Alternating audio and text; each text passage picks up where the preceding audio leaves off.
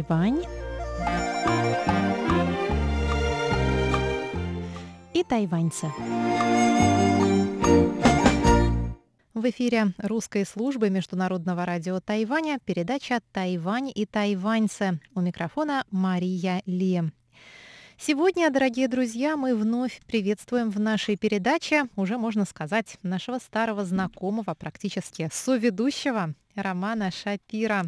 Роман в первую очередь китаевед, исследователь и переводчик, причем не только с китайского, но и с других языков. А еще он прекрасный музыкант, певец-тенор. В общем, за время пребывания на Тайване, он приехал он к нам в начале сентября, Рома по-настоящему влился в нашу русскоязычную общину и стал неотъемлемой ее частью, но, увы, на самом деле отъемлемой, потому что сегодня я предлагаю вашему вниманию в некотором роде итоговое интервью, и записываем мы его по телефону, а не вживую, как раньше, накануне отъезда Ромы на родину. То есть сам Роман будет слушать свое интервью уже в Москве. Рома, здравствуй.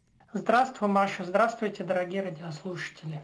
Какие тебя обуревают чувства накануне отъезда? Ставшего для всех нас некоторой пусть и ожидаемой, но все равно неожиданностью. Ну, конечно, не хочется уезжать. Так я действительно влился в здешнюю жизнь, что выливаться обратно не хочется. Но вот я подумал, может быть, потом из Москвы еще смогу какой-то репортаж сделать «Москва глазами нового тайваньца». Ну вот на тайваньской земле мы с тобой беседуем в последний раз, и то впервые мы беседуем не лично, а в студии или на каком-то мероприятии, а вот из-за нашего такого полукарантина, из-за нашего третьего уровня эпидемической опасности, он нас всех развел по собственным норкам, в которых мы все, собственно, сейчас и находимся. Ну вот я надеюсь, что в следующий раз мы опять лично увидимся на тайваньской земле. Я надеюсь, что это не последний мой раз тут. Да, мы тоже на это очень надеемся. И вот сегодня я бы хотела поговорить с тобой сначала о твоей исследовательской здесь деятельности, а потом обо всяких внеклассных мероприятиях. Ну вот ты приехал на Тайвань в качестве ученого-исследователя по гранту Центральной библиотеки изучать традиционную музыкальную драму «Кунтюй». Это южная разновидность традиционной музыкальной драмы Китая. Расскажи немного о своем исследовании, напомни нам еще раз, в чем его суть, и о том, что интересного тебе удалось узнать в ходе пребывания на острове. Да, действительно, я изучал тут китайскую оперу и кунчуй, и некоторые другие ее жанры, например, хананьскую оперу. Э, которая называется Юйджи по-китайски. Потому что на Тайване есть известная труппа, хотя Хэнань – это провинция, находится на материке, но на Тайване есть знаменитая труппа, которая играет в этом жанре. И сконцентрировался я на изучении сюжета о Турандот, о принцессе Турандот, которую мы все знаем из сказки Карла Готца, из спектакля для театра Вахтангова, из оперы Пучини – ну вот, э, поскольку это китайская принцесса, хотя ее изобрели на Западе на самом деле, она в китаеязычном мире и на Тайване, и в материковом Китае, и во всех других китаеязычных регионах в конце 20 века, начале 21 века стала очень популярной. И китайцы переосмысляют этот образ, но прежде всего они делают ее более доброй, человечной, потому что несколько десятилетий китайцы обижались и на Пучини, и на других людей, которые придумали Турандот. Почему она такая жестокая, почему она э, всем женихам, которые загадки отгадать не могут, голову отрубает, а даже один отгадал все загадки, так она за него замуж выходить не хочет. В общем, сделали ее более человечной. Оказалось, что она только на лицо, даже на лицо она не ужасная, а прекрасная, конечно, но, но такая вот э, грозная на лицо. А внутри она оказывается очень добрая. И, в общем, много-много про нее придумали всяких э, вариантов этого сюжета. И я, к сожалению, не мог посмотреть это э, представление китайской оперы о принцессе Турандот вживую, потому что за то время, что я был, тут просто не было этого представления. Но я посмотрел записи, я познакомился с актрисой, которая исполняла эту роль во второй постановке вот этой хананьской оперы – а скоро, вот уже из Москвы, я буду онлайн интервьюировать ее учительницу, которая первая сыграла эту роль. И, в общем, это были две разные постановки, хотя и по одному и тому же либретто, э, но это были разные постановки, это были разные образы. И вот э, этих двух э, знаменитых актрис, старшую из них зовут Ван Хайлин, она считается государственным сокровищем, у нее официальное такое звание на Тайване, актриса государственное сокровище. И ее ученица Сяо Ян Лин, и, кстати, Хай Лин и Ян Лин – это не случайно похожие имена, потому что имя ученицы показывает, что она как бы несет дальше э, дело своей учительницы, своей наставницы. Ну и вот эта Сяо Ян Лин, она тоже имеет титул такой в театральном мире «Маленькая принцесса». То есть это выдающаяся женщина, выдающаяся деятельница тайваньского искусства. Конечно, я очень благодарен Центральной э, государственной библиотеке, э, которая предоставила мне этот грант, предоставила мне прекрасные условия для работы, даже свой маленький кабинет в этой библиотеке. И я нашел э, много различных материалов.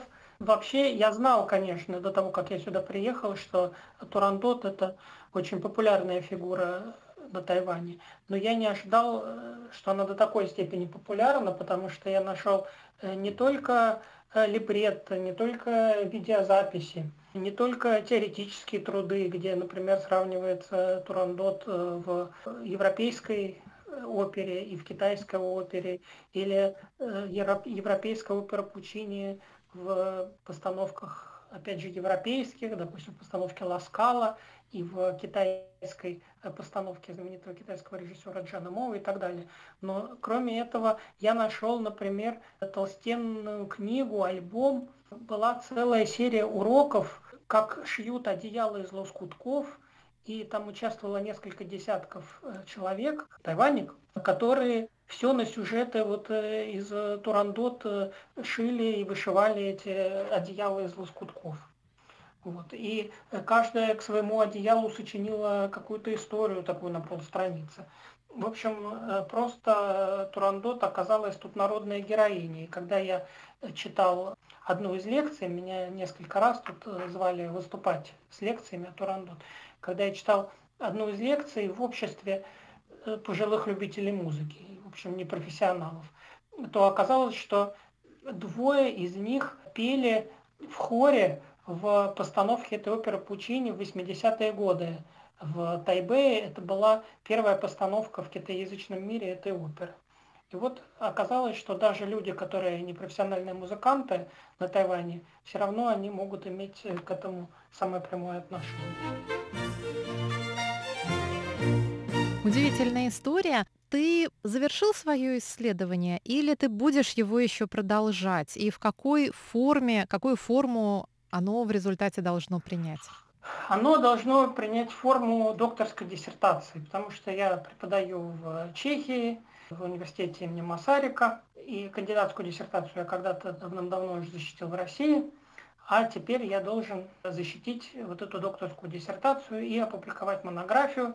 Материалы я думаю, что уже собрал в достаточном количестве и уже пишу текст – ну и в этом году я отдам в издательство рукописи. В общем, выйдет эта монография, а потом надо будет ее защитить в виде докторской диссертации. Ну, в Чехии это на самом деле называется не докторская диссертация, а хабилитация. Ну, в общем, по сути, это докторская диссертация. То есть ты считаешь свою миссию на Тайване, в общем, завершенной? Ты сделал все, что ты хотел здесь сделать? В плане сбора материалов и интервьюирования, да, да, свою миссию вообще в целом на Тайване я, конечно, не хочу считать завершенной, потому что мне тут э, очень нравилось, особенно до того, как тут обострился ковид. И я надеюсь, что это время скоро пройдет, и можно будет нам всем опять тут на Райском острове будет радоваться жизни. Вот. И я надеюсь, что еще я тут побываю, еще что-нибудь поделаю, а миссию я себе придумаю. Ну, давай тогда перейдем от исследовательской деятельности к концертной и разной всякой другой. Ты успел выступить здесь на многих мероприятиях, включая рождественский концерт в Баптистской церкви, новогодние майские мероприятия русской общины на Тайване. В передвижной студии МРТ ты прочел а, одну из лекций, которая имела очень большой успех, но, к сожалению, эпидемия нам помешала провести вторую лекцию. Но не будем сейчас о грустном. Что запомнилось тебе больше всего?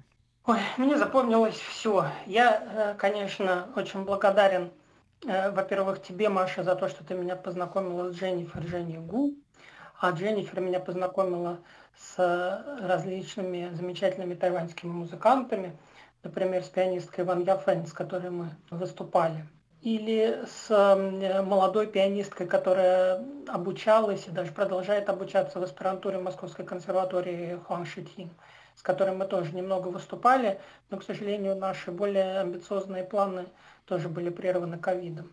И Конечно, я очень рад, что мне удалось выступить с несколькими программами. И, конечно, важная программа была еще с вундеркиндом тайваньским. Его мама не любит, чтобы его называли вундеркиндом, но как его еще назвать? когда мальчик играет э, концерты с оркестром в 12 лет, фортепианные. Это Байшан Эйн. С ним мы познакомились еще в Москве на телеканале «Культура», где он участвовал в детском музыкальном конкурсе «Щелкунчик», а я там помогал ему, переводил. Вот. И, в общем, это были замечательные выступления. Я, конечно, не ожидал, когда сюда ехал, что и тут, э, в общем, все очень неуспешно сложится, потому что я не знал, насколько на Тайване популярна классическая европейская музыка. Я, конечно, знал, что она есть, я знал о центральном концертном зале. Я даже когда-то был там много лет назад, когда я первый раз приехал на Тайвань, но я не ожидал, что настолько пользуется классическое европейское музыкальное искусство популярностью среди тайваньской публики. Ну да, мы же видели на концерте, который собрал полный зал, предновогодний концерт, на котором мы по-моему, всей русской общиной отправились. Мы встретили там множество знакомых, где э, исполнялись э, разные произведения, в том числе нашей русской классической музыки. И вообще вот в то время, когда все концертные залы по всему миру были закрыты, на Тайване-то концерты были. Хоть и в масках мы все сидели и ругались по этому поводу, но вот сейчас никаких нет, и мы по тому времени скучаем. Да, конечно. Я вот не только скучаю, я просто таки тоскую, потому что у меня несколько выступлений слетело из-за этого ковида. Какие выступления ты еще планировал? Ну, на день рождения Пушкина мы готовили с Хуан Шитин, которая большой еще и популяризатор русской оперной музыки на Тайване. Она э, молодая пианистка, она заканчивает еще аспирантуру, но сейчас она ее, опять же, не заканчивает, потому что она из-за ковида вынуждена тут находиться, а вообще она оканчивает аспирантуру вторую уже в Московской консерватории. И она очень много делает для того, чтобы знакомить э, тайваньцев с русской классической музыкой, не только с Рахманиновым, который, как оказалось, самый популярный русский композитор на Тайване. Во всяком случае, если говорить о вокальной музыке, да и не только вокальной, но и Чайковский, Глинка и так далее. Хуан Шатин очень много для этого делает. И вот мы с ней планировали исполнить Ленского, Ариоза и арию из оперы Евгения Онегин, Чайковского и романсы на стихи Пушкина. Потом э, у меня еще был план э, сотрудничества с замечательной пианисткой Кимберли Чень, это тоже, э, это тоже прекрасная тайваньская пианистка, тоже обучавшаяся в Московской консерватории. Да, да, я еще познакомился с ее замечательными детьми. Они на меня произвели, конечно, огромное впечатление. Например, ее десятилетний сын Вася, который мне сказал, что он любит э, играть на фортепиано картинки с выставки Мусорского, но, к сожалению, у него пока еще не на сто процентов получается. Ему 10 лет, напомню. Потом э, его младший брат Саша, которому 5 лет, он мне наизусть э, сыграл Гавот Баха, если я не ошибаюсь, там страниц на 4. Вот. Ну, в общем, я надеюсь, что с этой замечательной семьей у нас еще будут какие-то возможности сотрудничества. Еще я должен был провести утренник такой для тайваньских детей и их родителей, познакомить их с русскими играми. Меня пригласило это сделать Тайваньское общество любителей игр. Они собирают игры и игрушки со всего света. Это, правда, не до конца отменилось, а даже по времени это будет больше, потому что мы это переводим в онлайн формат, и должна была быть только одна встреча офлайн, а так у нас будет четыре встречи онлайн.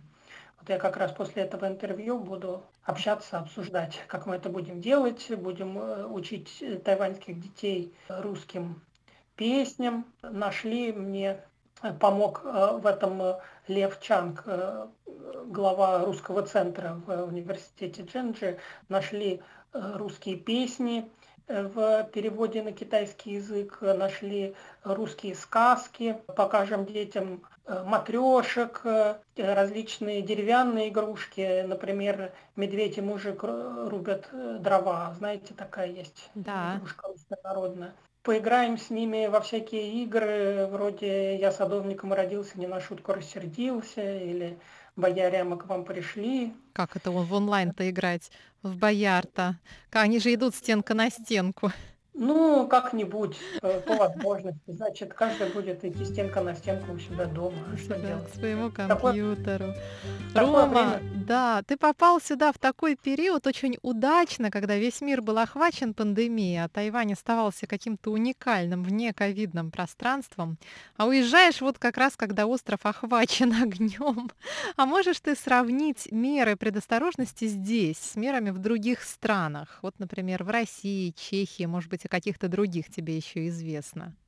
Ну, как раз с российскими мерами я могу это сравнить только понаслышке, потому что я уехал из России еще до того, как там началась пандемия. Но скоро, конечно, у меня будет, э, будут знания из первых рук, так сказать. Я надеюсь, что не слишком близко я познакомлюсь с пандемией в России, конечно. А в Чехии, да, я застал начало всего этого процесса в Чехии. Ну, что тут сказать? Конечно, тайваньцы народ э, очень дисциплинированный, и тайваньское правительство очень правильно поступило, что оно рано, вовремя успело закрыть границу. Ну, от всего не убережешься, рано или поздно все-таки этот вирус проскочил, но во всяком случае, я думаю, именно благодаря тому, что вовремя закрыли границу, так долго тайваньцы и мы примкнувшие к ним, наслаждались, в общем, практически ситуацией свободной от э,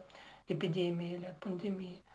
И я надеюсь, что благодаря тому, что тайваньцы такой законопослушный народ, такой сознательный, я надеюсь, что как-то э, сумеют тайваньцы это обуздать. Вот, конечно, такая законопослушность, такая сознательность, она внушает уважение. Хотя я чувствую, что многие люди в стрессе. И вот я думаю, что это неправильно, что надо как-то стараться все меры соблюдать, а все-таки не запугивать самих себя и по возможности радоваться жизни. Хотя это Да. не просто. но Полностью согласна, полностью тебя поддерживаю. Ну и напоследок, вот подводя итог твоему такому более глубокому, даже глубинному знакомству с Тайванем по сравнению ну, с предыдущим. Я не помню, ты один раз здесь был или несколько до этого? Это мой второй раз, да. А это второй раз. раз, да. Ну, что ты хочешь сказать Тайваню на прощание? Я хочу э, еще раз поблагодарить всех, в частности, Центр китаеведения Центральной э, библиотеки тайваньской, потому что они не только нам предоставили условия для работы, а я говорю нам, потому что я не один тут такой, а каждый год выдается этот грант, и каждый год э, приезжают десятки ученых, китаеведов со всего мира и проводят тут различные исследования. Тайваньский центр китаеведения Центральной Тайваньской библиотеки еще возил нас в путешествие. Правда, одно путешествие у нас опять же тут отменилось на праздник драконовых лодок по понятным всем причинам.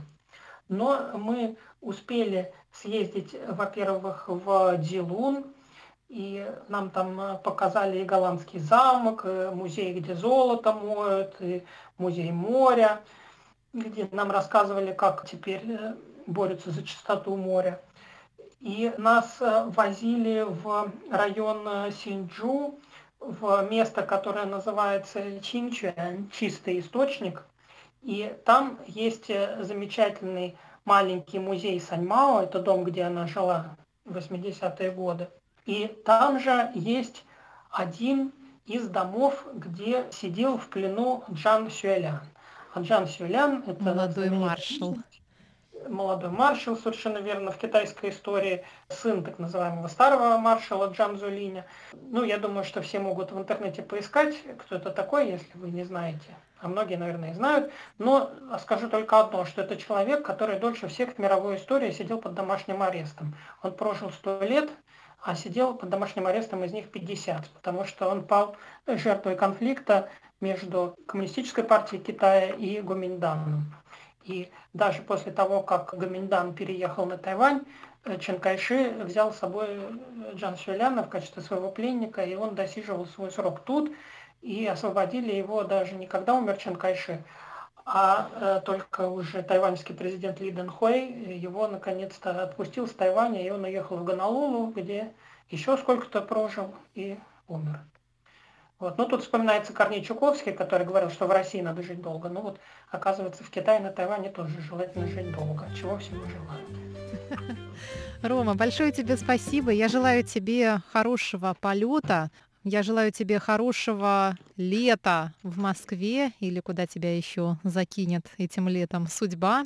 И будем очень по тебе скучать и ждать тебя обратно в гости. Приезжай на Тайвань еще. Вот после себя ты оставляешь уже какую-то такую лакуну, которая теперь будет зиять пустотой. Ой, большое спасибо. Мне так даже грустно стало от этих слов. Как-то и сладко, и грустно. Я вспомнила одну из песен, один из романсов французских, которые я исполняю где есть слова «расставание, маленькая смерть». Вот, но я надеюсь, что у нас после этой смерти начнется новая жизнь. Да, после расставания будет встреча. Да. Вот, и я очень благодарен, конечно, тебе, Маша, и Радио Тайваня, потому что многое, может быть, большая часть того радостного, что у меня тут было, оно так или иначе связано с тобой и с Радио Тайваня. И еще я хочу поблагодарить и Нигин Черныш и Лилию Черееву, пианистку и Марину Солнцеву, потому что э, с ними мы участвовали в мероприятиях, посвященных э, Дню Победы и в Славянском базаре. Ну, об этом уже у нас были передачи, но я просто хочу еще раз их поблагодарить, и я тоже очень рад, что я с ними познакомился и что нам удалось вместе поработать.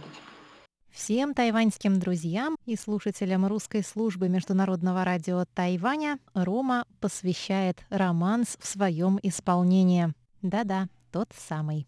Итак, э, дорогие радиослушатели, романс э, итальянского композитора Паоло Тости, но на французском языке «Расставание. Маленькая смерть».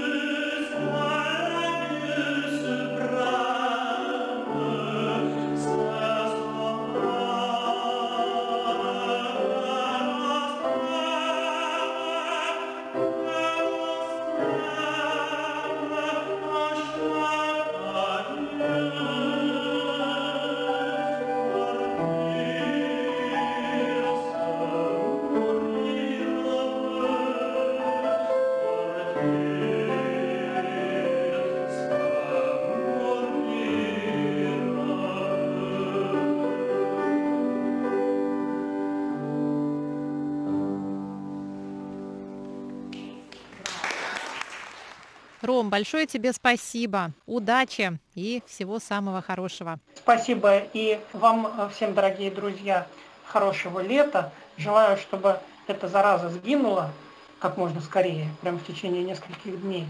И чтобы мы с вами могли снова обнять друг друга. Спасибо, всех обнимаю уже пока, пока по радио, а потом, надеюсь, и руками.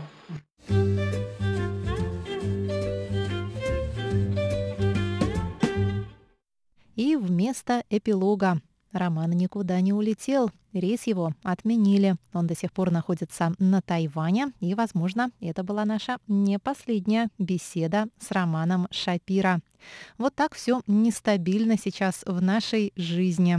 Никогда не знаешь, что будет завтра. Остается только надеяться, что и завтра, и во все последующие дни до скончания веков Международное радио Тайваня будет выходить в эфир. С вами была Мария Ли и передача «Тайвань и тайваньцы». Всего вам доброго.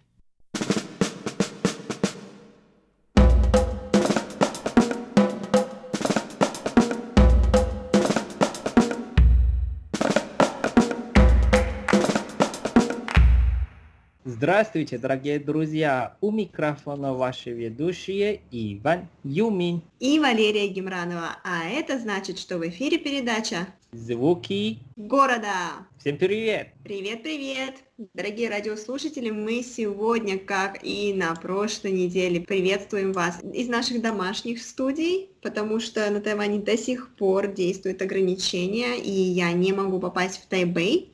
Не потому что нет автобусов или у нас закрыты города, нет, просто потому что призывают правительство сидеть дома, за пределы дома, то есть по большей части и по возможности находиться всегда дома, находиться в кругу тех людей, с которыми вы живете, и не встречаться с кем-либо еще, потому что а, существует э, угроза, риск передачи вируса, и, в общем, если вы не заболеете, то может заболеть кто-то из ваших родных, либо друзей, поэтому я берегу здоровье Вани, и я берегу свое здоровье и здоровье своих коллег, поэтому я нахожусь в Тайджуне, Ваня находится в Тайбэе, и, соответственно, мы записываем и эту передачу тоже в онлайн-формате. Поэтому, если вдруг у нас возникнут какие-то проблемы с интернетом или со звуком, пожалуйста, простите нас, это не мы виноваты, а коронавирус.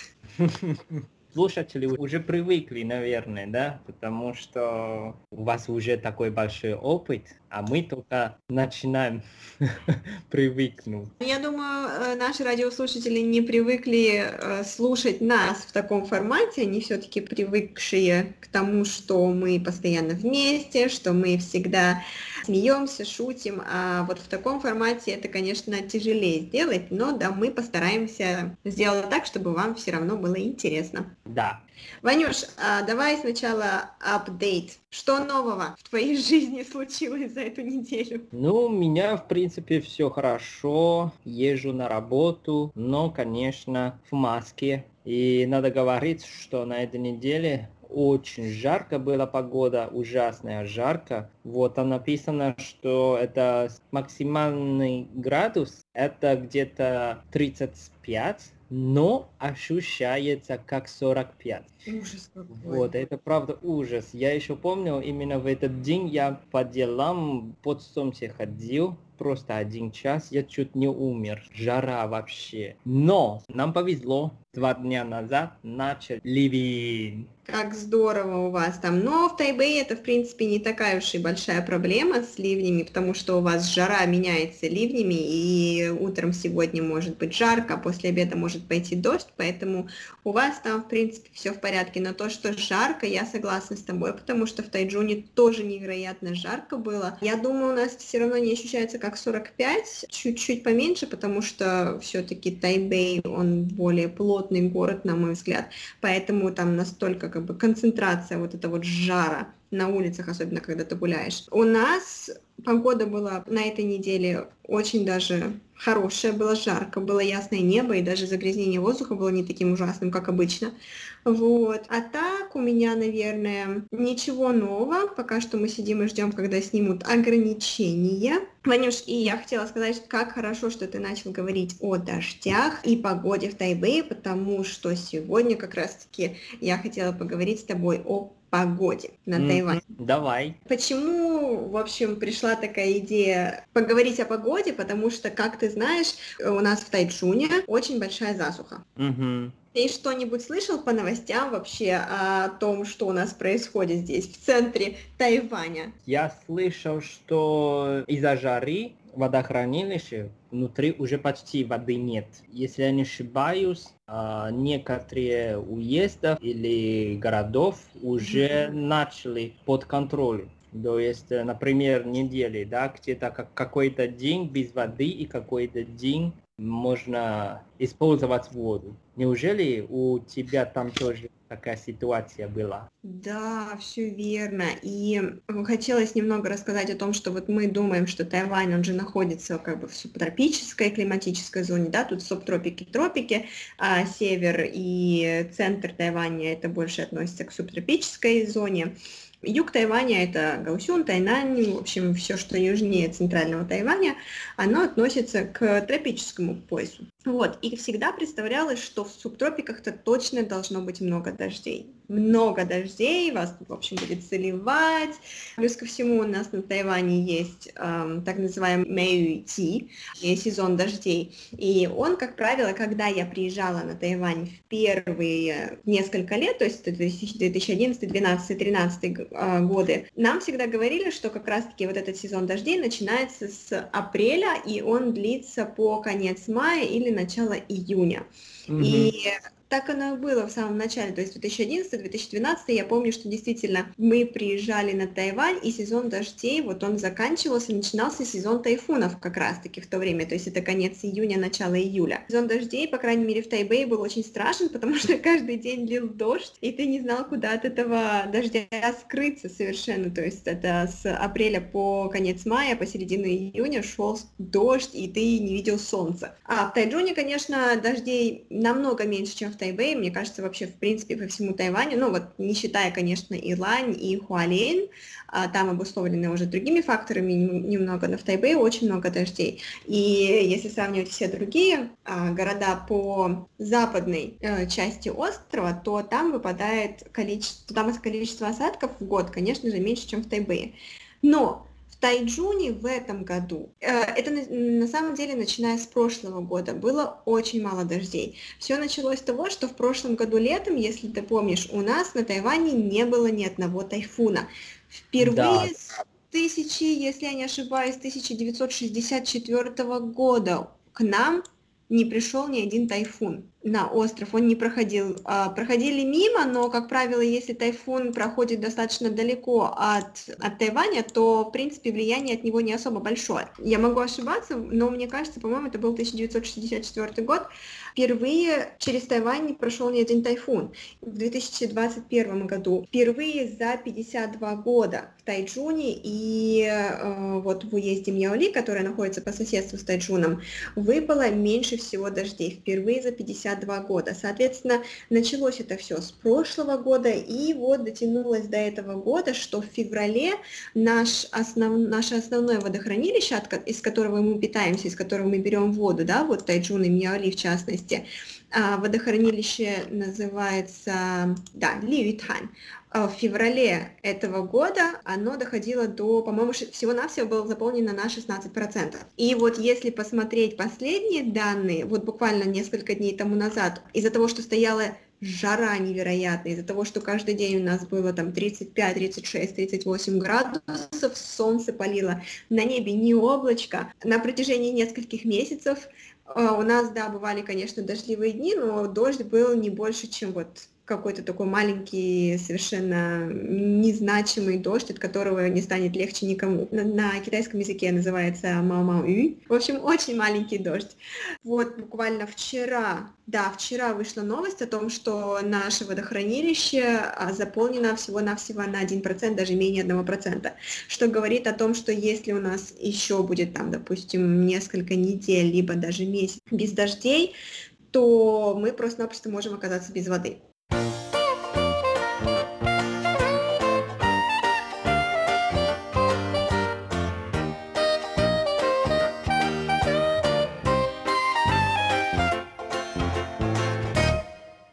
На благо, на счастье сегодня рано-рано-рано утром у нас тоже пошел дождь. Я никогда не думала, что я буду так говорить. Ну, ура, у нас полил ливень, потому что действительно хотелось уже а, прыгать с бубном и вызывать, значит, духа дождя, чтобы вот он наконец-то послал дождь. То есть ты уже в какой-то момент начинаешь себя чувствовать как племена в Африке, когда у них там а, по полгода не идет дождь, у них засуха сплошная, у них нет воды, и вот, значит, они начинают танцевать и вызывать дождь, и вот тебе хочется уже в какой-то момент заниматься тем же самым, потому что дождя действительно нет, очень жарко, а природа вся потухает, потому что если пойти даже прогуляться в парке, ты увидишь, что трава начинает желтеть, листья деревьев начинают желтеть, потому что просто-напросто не хватает влаги.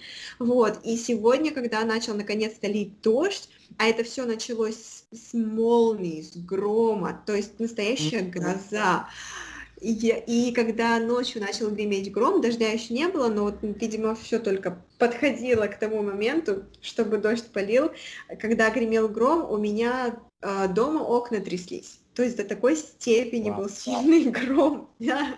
И были молнии, они были настолько яркими, что я просыпалась каждый раз, когда молния вот э, была за окном. И наконец-то рано-рано утром полил дождь, и вот он до сих пор идет ливни.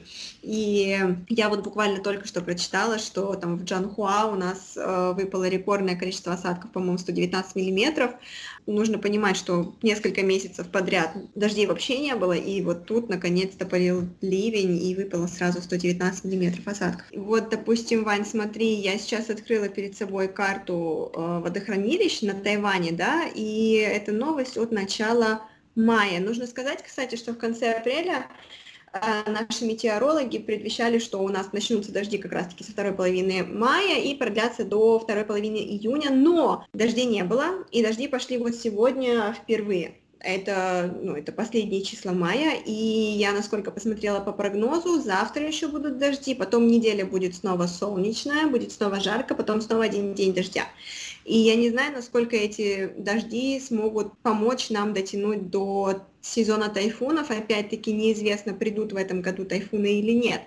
А, и вот, допустим, я сейчас смотрю на карту м- водохранилищ. Получается, у нас три водохранилища только за более или менее заполнены. Одно водохранилище заполнено там на 86%, приближается к 90%, это в Килунге. А, еще одно тайбейское водохранилище заполнено на 67%. И одно водохранилище в Тайнане заполнено на 50%. Все. Все остальные водохранилища, они либо в огромном кризисе, то есть это вот, допустим, Тайджунское водохранилище 3%, 4%, да, у нас несколько водохранилищ, и вот эм, про которое я уже говорила, Ли Юйтан, это оно было заполнено на начало мая на 4%, сейчас всего-навсего 1% остался. И вот еще одно тайджунское водохранилище называется Дэди, хранилище Дэди, оно было заполнено на 3% всего-навсего. И вот, допустим, а, в Тайнане есть еще одно водохранилище, называется называется Байхэ, и там нет воды вообще, на 0% заполнено. Для меня это вот было удивительно на самом-то деле узнать, что в Тайване настолько критическая проблема с водой сложилась. И я, кстати, нашла еще одну новость. В новости говорилось о том, что за 2020 год, согласно индексу экологической эффективности, Тайвань находится на 18 месте среди государств, которые а, очень сильно нуждается в воде. Для меня это был на самом-то деле сюрприз, потому что я всегда думала, что на Тайване воды достаточно много. Ну как так? Мы окружены, мы окружены океаном, у нас тут тайфуны, у нас тут сезоны дождей. Как вообще на Тайване может быть нехватка воды? Оказывается, что мы в этом списке, мы достаточно высоко в этом списке, то есть на Тайване из-за ландшафтных предпосылок, да, то есть у нас распределение дождей идет, э, распределение осадков идет неравномерно, у нас много осадков выпадает в горах, где, в принципе, людей нет, там никто не живет, и, э, допустим, много воды выпадает на севере Тай, Тайваня, в Тайбэе, в Килунге, и в то же самое время у нас мало воды выпадает в Тайджуне, в Гаусюне, в Тайнане, то есть вот в южных, в центральных и южных городах, и поэтому, а, и недоступность, соответственно, вот, вот даже выпавшей воды, и поэтому Тайвань вот находится и сейчас в этом году оказался в такой непростой ситуации. Лера, ты только что сказала, что у вас сложилась такая острая, э, острая нехватка воды.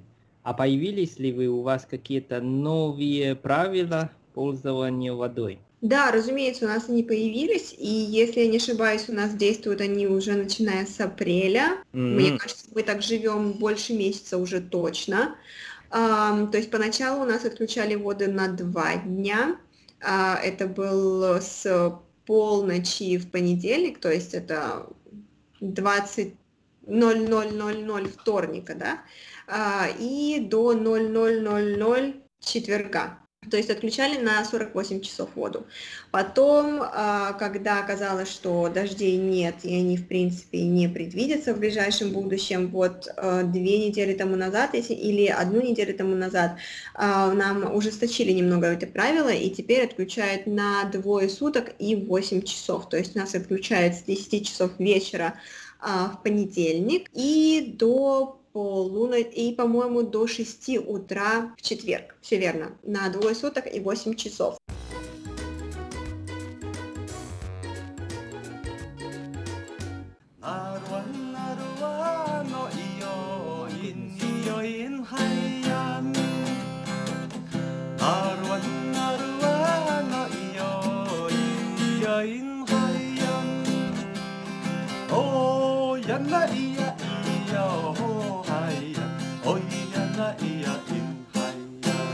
Здравствуйте, дорогие друзья! Вы слушаете еженедельную передачу радио «Путешествие по Тайваню» в студии у микрофона Чечена Кулар. В прошлые выходные Бюро по делам туризма Тайваньского министерства транспорта напомнило жителям острова, что Запрет на групповые зарубежные туры все еще остается в силе. Это заявление было сделано на фоне сообщений о том, что местный туроператор предлагает так называемые прививочные туры. Участники таких туров могли бы не только попутешествовать по Соединенным Штатам Америки, в течение трех недель, но и привиться вакциной от коронавирусной инфекции в Лос-Анджелесе. В Бюро по делам туризма добавили, что компаниям, нарушившим запрет, грозит штраф на сумму до 150 тысяч новых тайваньских долларов и отзыв лицензии на ведения деятельности.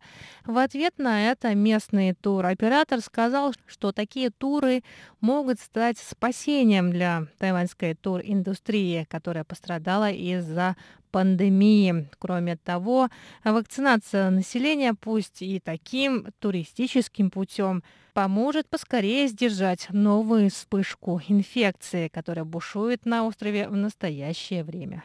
В рекламе прививочного тура сказано, что участники туристической группы могли бы улететь в Штаты уже вот на этой неделе. А на следующий день по прилету на территорию США были бы уже привиты первой дозой вакцины. После дня отдыха, после первой дозы, прививочные туристы могли бы посетить Лас-Вегас, Сан-Франциско и Сан-Диего, а в конце поездки получить вторую дозу вакцины. Однако власти Тайваня против такого вида туризма. Туристическим агентствам не разрешается организовывать прививочные туры, поскольку в стране действуют особые правила введения вакцин. Тем, кто нарушит правила, грозит штраф от 30 до 150 тысяч новых тайваньских долларов. Вот что сказали в Бюро по делам туризма.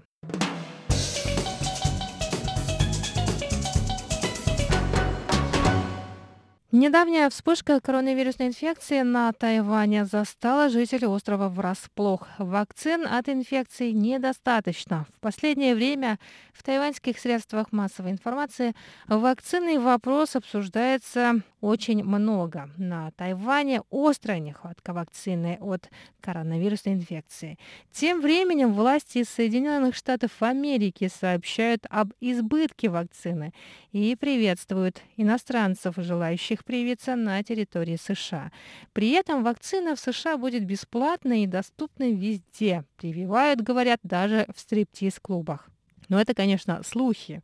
Но что точно известно о ситуации с вакциной в Штатах, так это то, что огромные партии вакцин иногда выбрасывают из-за истечения срока годности.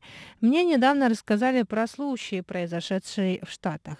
Грузовик с партией вакцин попал в аварию на одном из шоссе.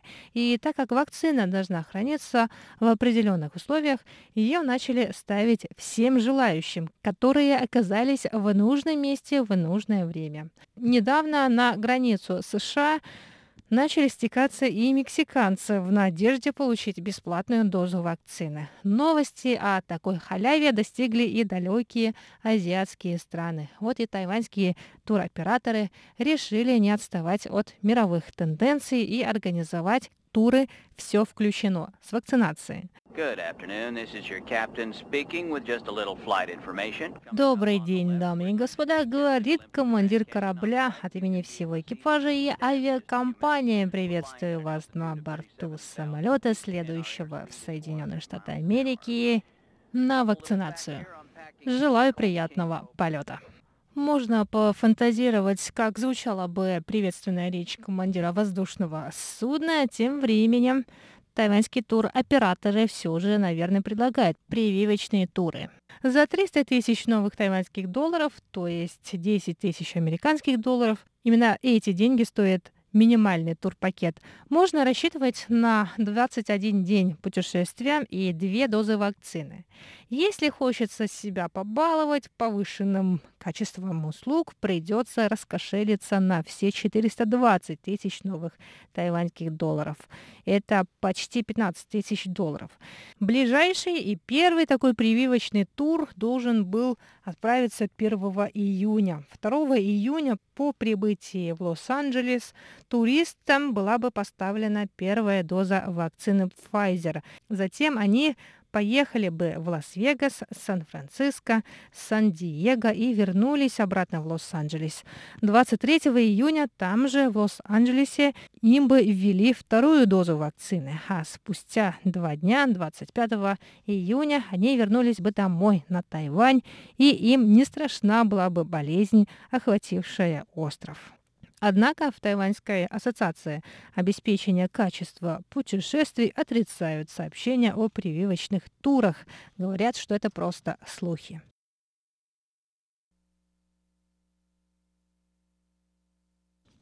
Вакцинация считается одним из наиболее эффективных методов профилактики и лечения коронавирусной инфекции COVID-19. Нежелание жителей Соединенных Штатов Америки прививаться привлекает множество иностранцев, которые хотят привиться как можно скорее. В самих штатах туркомпании также поняли, что это возможность заработать на прививочных туристах и предлагают иностранцам походы в центры вакцинации в сопровождении переводчика.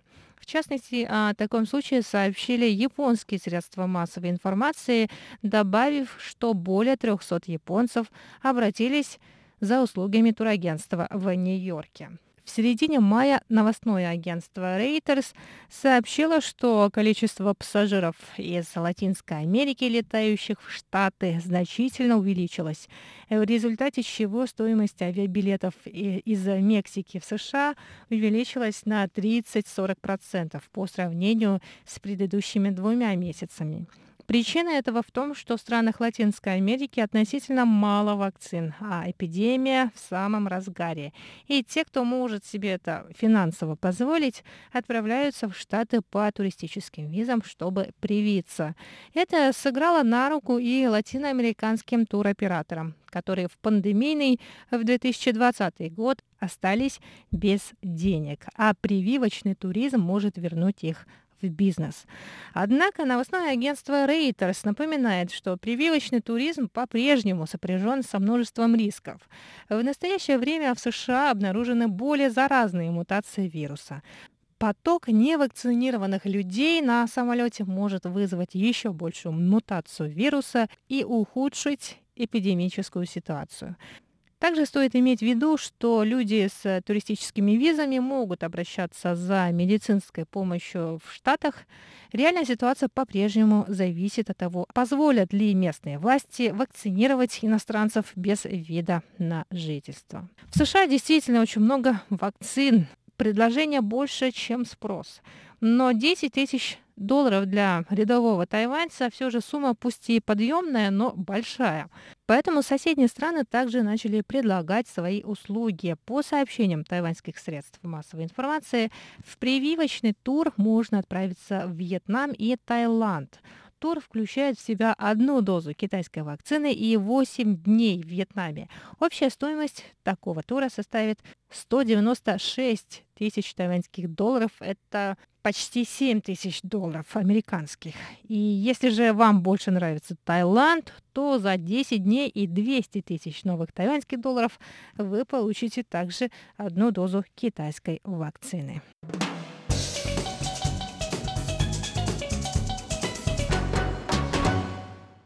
На этом я завершаю сегодняшний выпуск передачи радио «Путешествие по Тайваню». С вами была Чечена Кулар. Оставайтесь на волнах Международного радио Тайваня. Желаю вам хорошей недели и, главное, крепкого здоровья.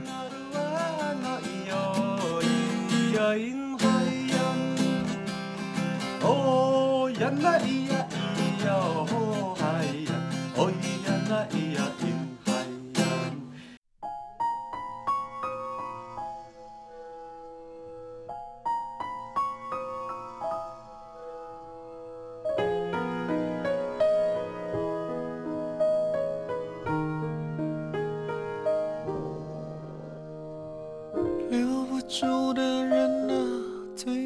纠缠留住的越来越黯淡得不到的爱最遗憾得到的慢慢变平凡留不住的人